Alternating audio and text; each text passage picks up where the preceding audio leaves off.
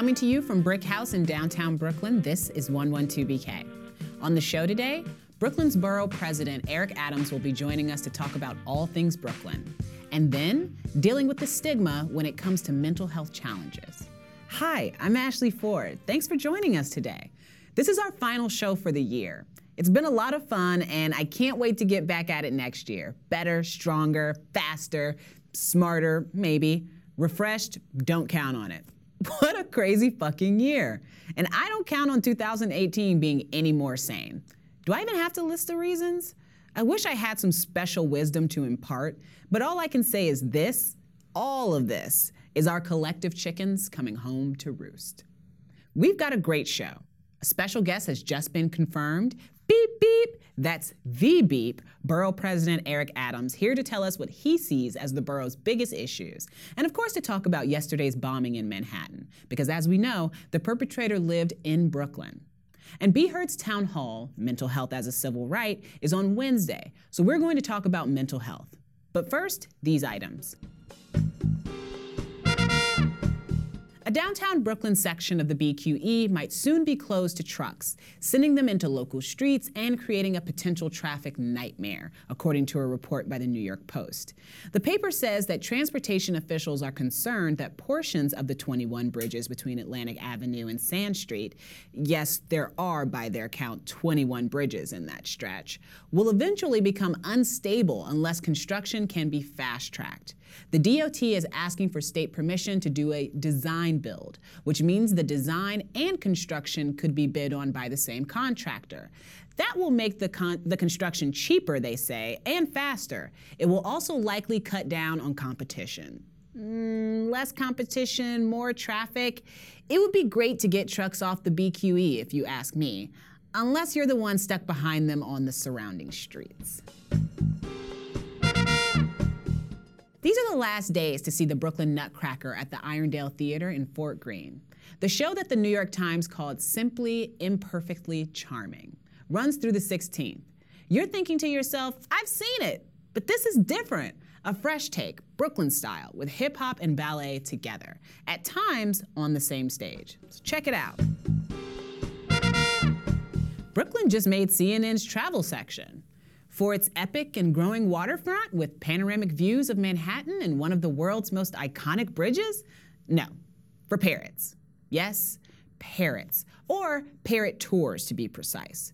The new site spotlighted Steve Baldwin, no, not Stephen Baldwin, referred to as the godfather of Brooklyn's feral parrot colony, and his parrot tours, which he's been running for the past 12 years.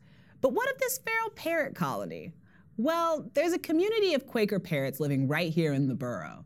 These parrots supposedly were shipped here to New York from Argentina, which saw the birds as an agricultural nuisance. They were sold in pet stores, in some instances turned into animal feed. Polly is a cracker? Sorry. But some broke out of their cages and have made their homes in Brooklyn ever since. They have assimilated so well to New York culture, as well as the lack of any natural predators, that they have even been spotted eating a slice of pizza. DeFaras, I presume? If you're interested in seeing these birds, you can check out Baldwin's website, brooklynparrots.com. Up next, a special guest, the borough president, Eric Adams, here in our studio to talk about what else? Brooklyn. So don't go away.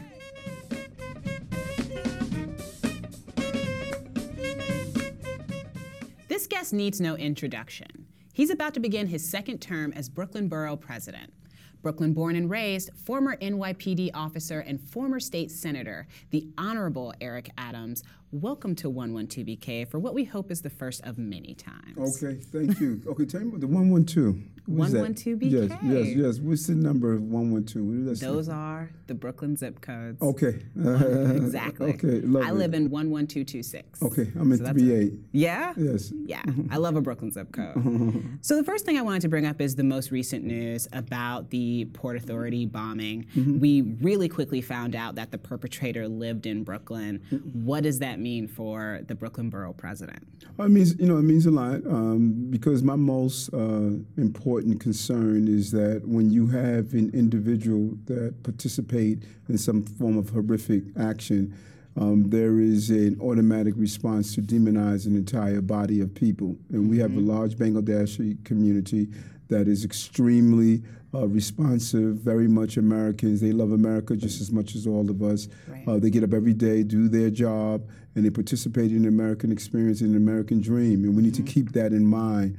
Uh, just as I would not get upset as one person who commits a crime and demonize a whole ethnic group, we should not do that to the Bangladeshi community. And then it tells us we have to be on, on top of it. You know, see something, say something, do something is real. Mm-hmm. It's not just a slogan, it's real. If you see something suspicious, call the po- police department, tell a an official. That is how things are done. Nothing is minor. I'll, no one should say, I don't want to call too often. Call too often. Right. The more we have input, cops can't be everywhere, the military can't be everywhere, uh, TA official, officials can't be everywhere, but people can be everywhere. We need to be the partners in our public safety. Absolutely. So it's a partnership, a community is. effort. One of the things that a lot of people in the community are going to be asking, um, I'm sure, is what's being employed? What's out there right now to keep us safe? Are we going to be doing anything extra because this happened? Or are we just going to double down on what we've been doing? We've done a great job. Uh, You know, the reality is that um, what happens whenever you have a major incident like uh, September 11th, for example, Right. um, there's a level of comfort. People fall back into their normal patterns, and you know, then you have these sleeper cells. That's why they call them sleeper cells. They want you to feel safe and fall asleep, and Right. then they go right back to their action. They sit dormant Right. for years. And so the goal is the NYPD, the FDNY, um, our federal agencies, they have been doing an amazing job to foil plans and plots to uh, bring about terrorism. And at the same time, the day to day interaction. What people don't realize is that uh, while we're looking at foreign terrorists, we're dealing with domestic violence at home. Absolutely. And so there's a combination um, that we have to look for. So we need to stay vigilant allow the uh, law enforcement agencies to do their jobs, conduct their investigations, but at the same time know that the most important thing is that we have a role. They're doing what needs to be done. Should we tell everything that's being done? All um, uh, processes that we're using to do surveillance, to um, conduct um, investigations, no, we shouldn't. There are things that we shouldn't know because we don't want to tip the hand to those who are committing crimes.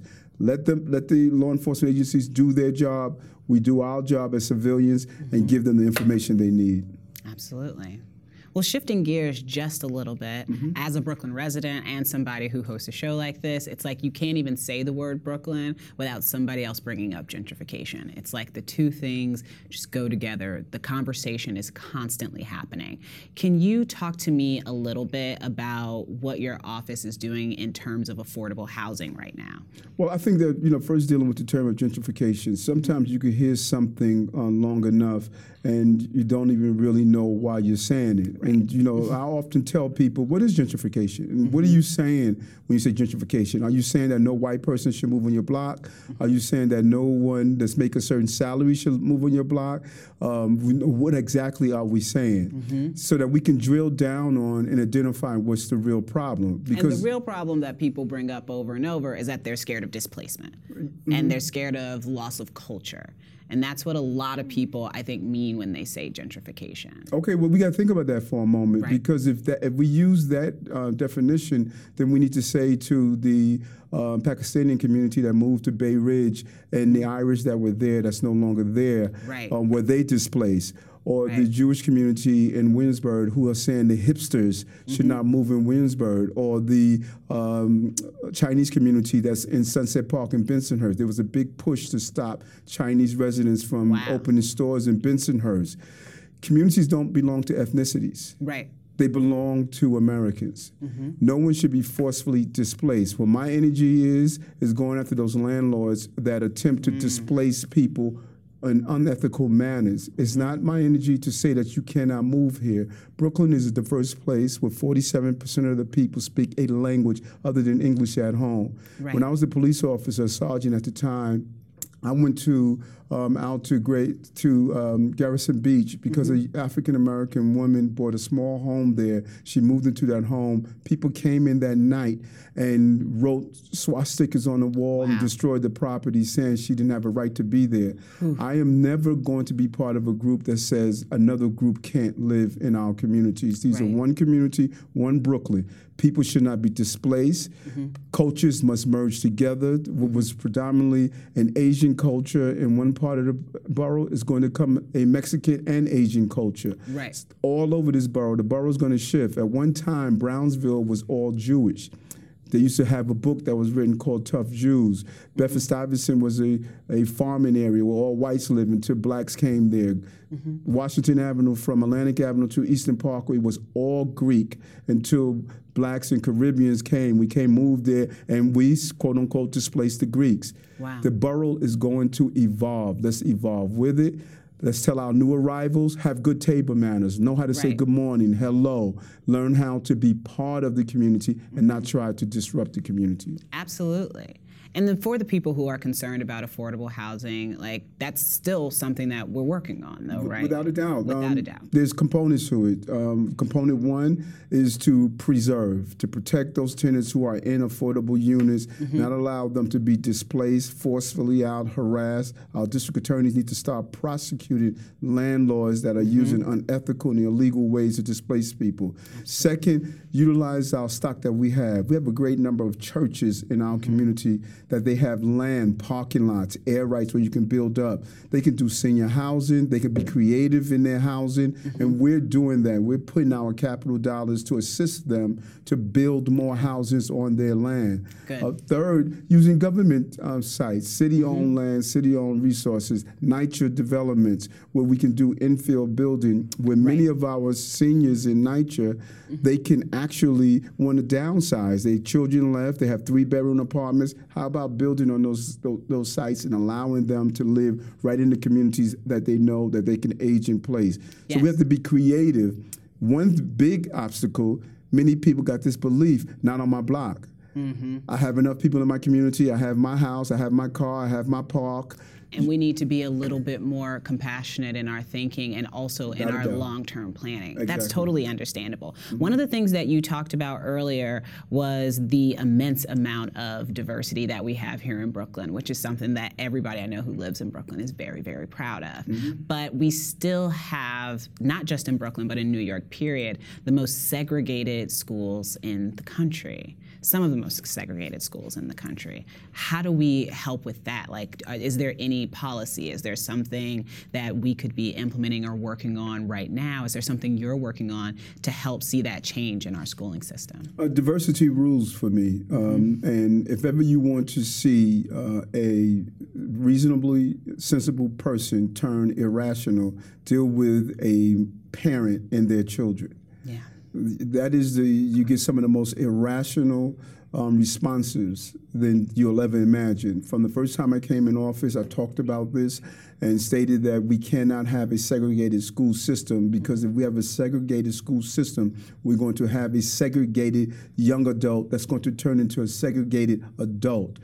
And part of the learning experience is not only learning one and one equals two, is learning that one and one culture equals two good cultures and two good ideas too many parents believe that an inferior education is diverse education. If they see mm. someone of a different ethnicity in their classroom, they believe that their child is going to get an inferior education. That is not the reality. They're getting a superior education, particularly the type of education you need for the future. Right. If you don't feel comfortable in various ethnic environments and different diverse environments, your child is not going to be prepared for the future because the future is diversity, diversity mm-hmm. reign, and that's what we're pushing for. That's the theme of One Brooklyn that we must all know that we're all in this together. I don't want a garden with one flower. Mm-hmm. I don't mm-hmm. want a community that's one ethnicity. It's the cross pollination of ideas and culture that's going to make us great. Absolutely. And just to shift gears a little bit, one more time. Mm-hmm. Um, shift as much as you want. I love to shift, you know, so we're going to keep just, doing that. Just don't mess up, scrape the gears.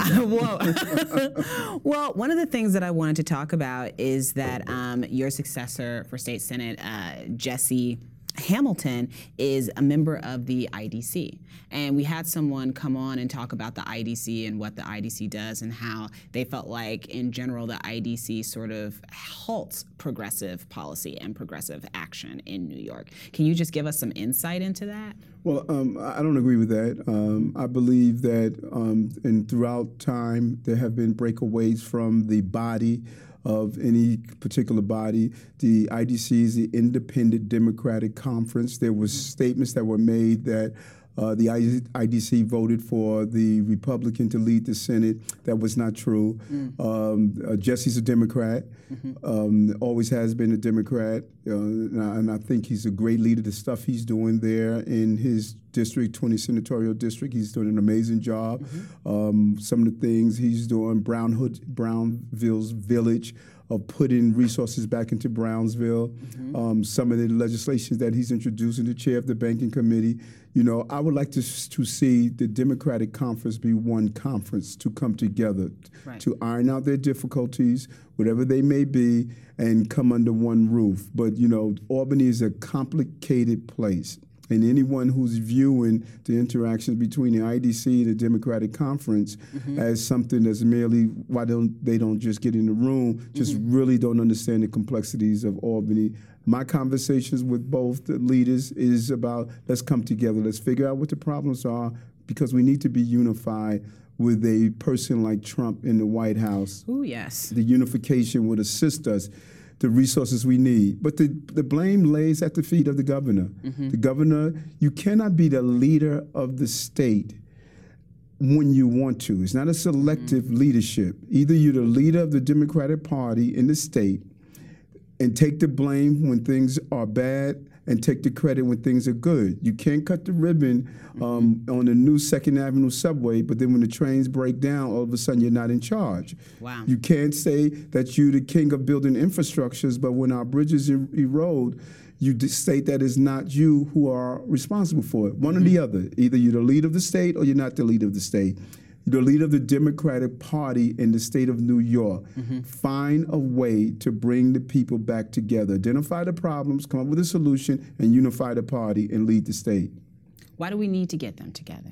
Why is that important? It is important. It's very important because when you look at throughout the years, uh, for 70 plus years, the Senate Republicans were in control of the uh, Senate. Mm-hmm. Anytime you get resources to come to the various senatorial district and assembly districts, it is based on who's in power to determine that. Mm-hmm. During my time in Albany, uh, we were not allowed to get any of the um, capital dollars. These are billions of dollars that we were never given to br- bring into our districts. The Republicans were hoarding all of the capital, bringing it to their districts. That becomes problematic when you only have uh, two Republican senators mm-hmm. in the entire New York City area. So the overwhelming number of the districts in our area were not receiving any capital dollars. And when it comes down to laws being passed, when it comes down to allocation of school funding, uh, we had a, a, fight for campaign for fiscal equity, where we the court ruled that we were being unfairly receiving an unfair amount of our resources but the Republicans still control that, and we never got our fair control of school resources. So when you look at the laws, the distribution of resources, the distribution of um, information and finance, it all comes who controls uh, that Senate. Senate is the upper house, and it is an important place for the parties to come together and unify around one uh, leadership. Thank you. What's the most important initiative for your office right now? I know that you guys have recently put some things out about domestic violence um, and domestic abuse. I know that we've seen some things around health and specifically around diabetes, um, which is I know is personal for you. Can you talk to me a little bit about like what's like the main things that you guys are really digging in on? My, my staff will tell you in a minute is health. Yeah. You know, Eric goes nowhere without talking about health. Um, health is the number one thing that is impacting um, our entire country. um, not only Brooklyn, but our entire country. And I'm a firm believer that Brooklyn being the largest borough in the city of New York, mm-hmm. um, the way goes Brooklyn goes New York, the way goes New York goes the country, and the way goes the country goes the globe. So if we get it right here in Brooklyn, the entire country and globe is going to get it right. But we're losing the battle on health across the board. Um. We're great on uh, a injury. So, you know, we could repair a leg. We could uh, deal with an emergency or crisis. A person is a victim of trauma. We're great in doing that in this country, but we are a total failure on chronic disease. Right. You know, our uh, lifespan is 88.7 years. Um, we live. Everybody brag about how long we live, but life is not having grandma live to be 90 but can't identify her grandchild because Alzheimer's or dementia has settled in. Right. Or you hooked up and going to dialysis three days a week, three hours a day. Right. Or you're losing your sight. All of these diseases that we are impacted by they're preventable with a change of lifestyle. Mm-hmm. And so, what we are attempting to do at Borough Hall is really push the envelope with our healthcare uh, facilities. We can't continue to treat symptoms. Mm-hmm. That is our medicine. Our medicine is a symptom treated medicine. You got a hole in your pipe, the plumber comes over, he gives you a mop to mop up the water every time it leaks instead of fixing the, pl- the pipe.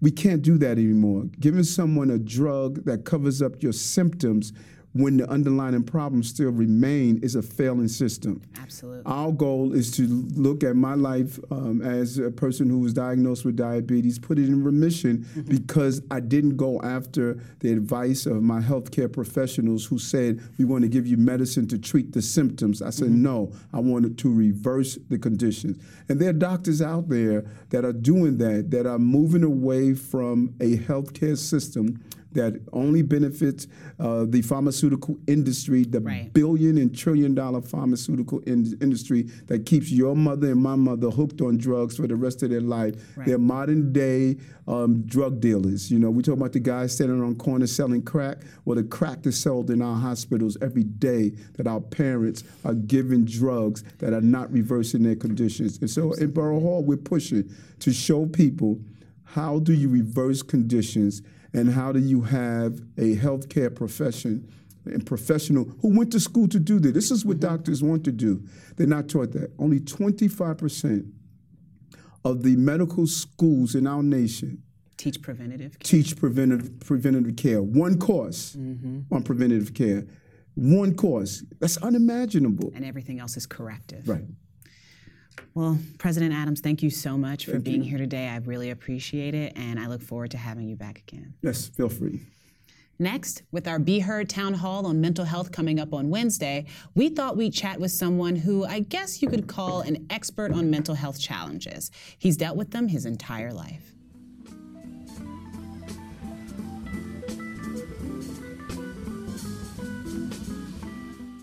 One out of every five adult New Yorkers is dealing with mental health disorders, while one in 20 suffers from a serious mental illness. Yet within a given year, 40% of them receive zero treatment. Much of this problem is due to the still powerful stigma tied to mental illness. Here at Brick House on Wednesday, the 13th, we're hosting and broadcasting a Be Heard town hall meeting on mental health as a civil right. But before people can fight for equal treatment and more enlightened policies, they have to feel free from prejudice when it comes to mental health. Here to discuss this is Mike Veny from Transforming Stigma. Welcome to 112 BK. Thank you for having me. Talk to me a little bit about your story. Tell me about your background. Well, I'm 38 years old, and mm-hmm. I've been mm-hmm. struggling with mental health challenges for my entire life. Mm-hmm. And mental health challenges, when I talk about them, are about three things thoughts, feelings, and behavior. You can't really uh, see someone's thoughts, you can't feel their feelings, but you can observe their behavior. And right. for me, it started out as behavior issues as a kid. This led to me getting expelled from three schools, um, hospitalized in a mental hospital three times. Mm-hmm. I attempted to die by suicide at age 10.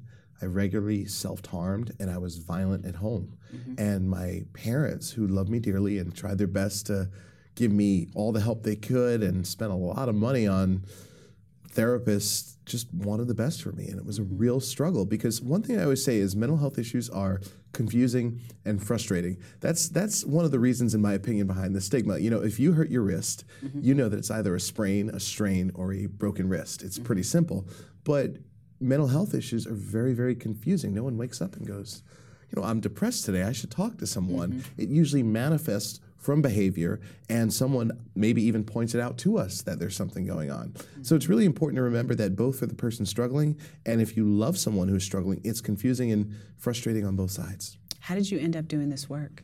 I was forced into it.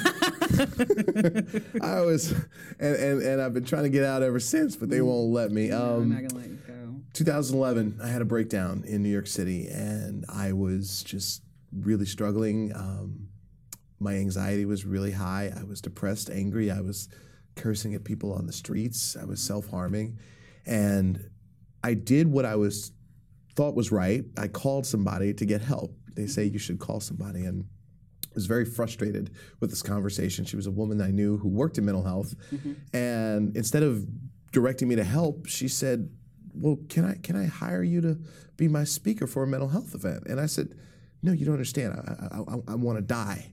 You know, I'm this is I don't, I don't want to be a mental health speaker." And mm-hmm. she kept pushing it.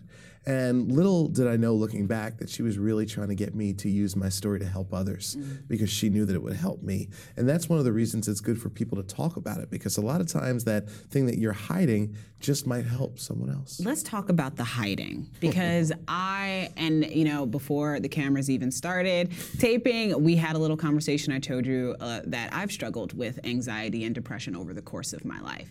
Um, sometimes having it being recognized as such, and sometimes not. Uh, but one of the things that really kept me from talking about it at the time was a very insistent stigma. The idea that the minute I said it, I couldn't get away from it and it would be a label that followed me around. What are some of the stereotypes that people still have about those of us who deal with mental health issues or disorders? Well, one is weakness that someone who who lives with a mental health challenge is is weak. The other one that's really horrible is is violence, and this is also uh, uh, perpetrated by the media and yeah. and gun violence. You know, we are uh, in a day and age of regular mass shootings. I hate that. I hate that it's just a regular thing now. But just Yeah. to be real and go back to what I said before. Mental health issues are confusing and frustrating, and we as humans don't like to be confused or frustrated. So when something happens like a gun violence incident, We want a reason. we want a reason. We want a reason uh, for it, and so people have to go to something like mental health. That leads to the stereotypes of people who live with mental illness are violent, and that's one of the big problems in this world. The other thing I want to bring up really quickly with that is we are tribal people by nature. yes, we are. And what does that mean? You and I are in kindergarten. We both discover that we like Spider Man because we like Spider Man, right? Mm-hmm, we do. we, both do. And, and and we would bond and, and, and have a friendship, but just let's say, you know, someone else was in the group but they liked the Hulk instead, we would consider them the weird one. This is how kids socialize. Mm-hmm. We bring that with us throughout our lives, and nobody wants to be the weird one. Yeah, that's true.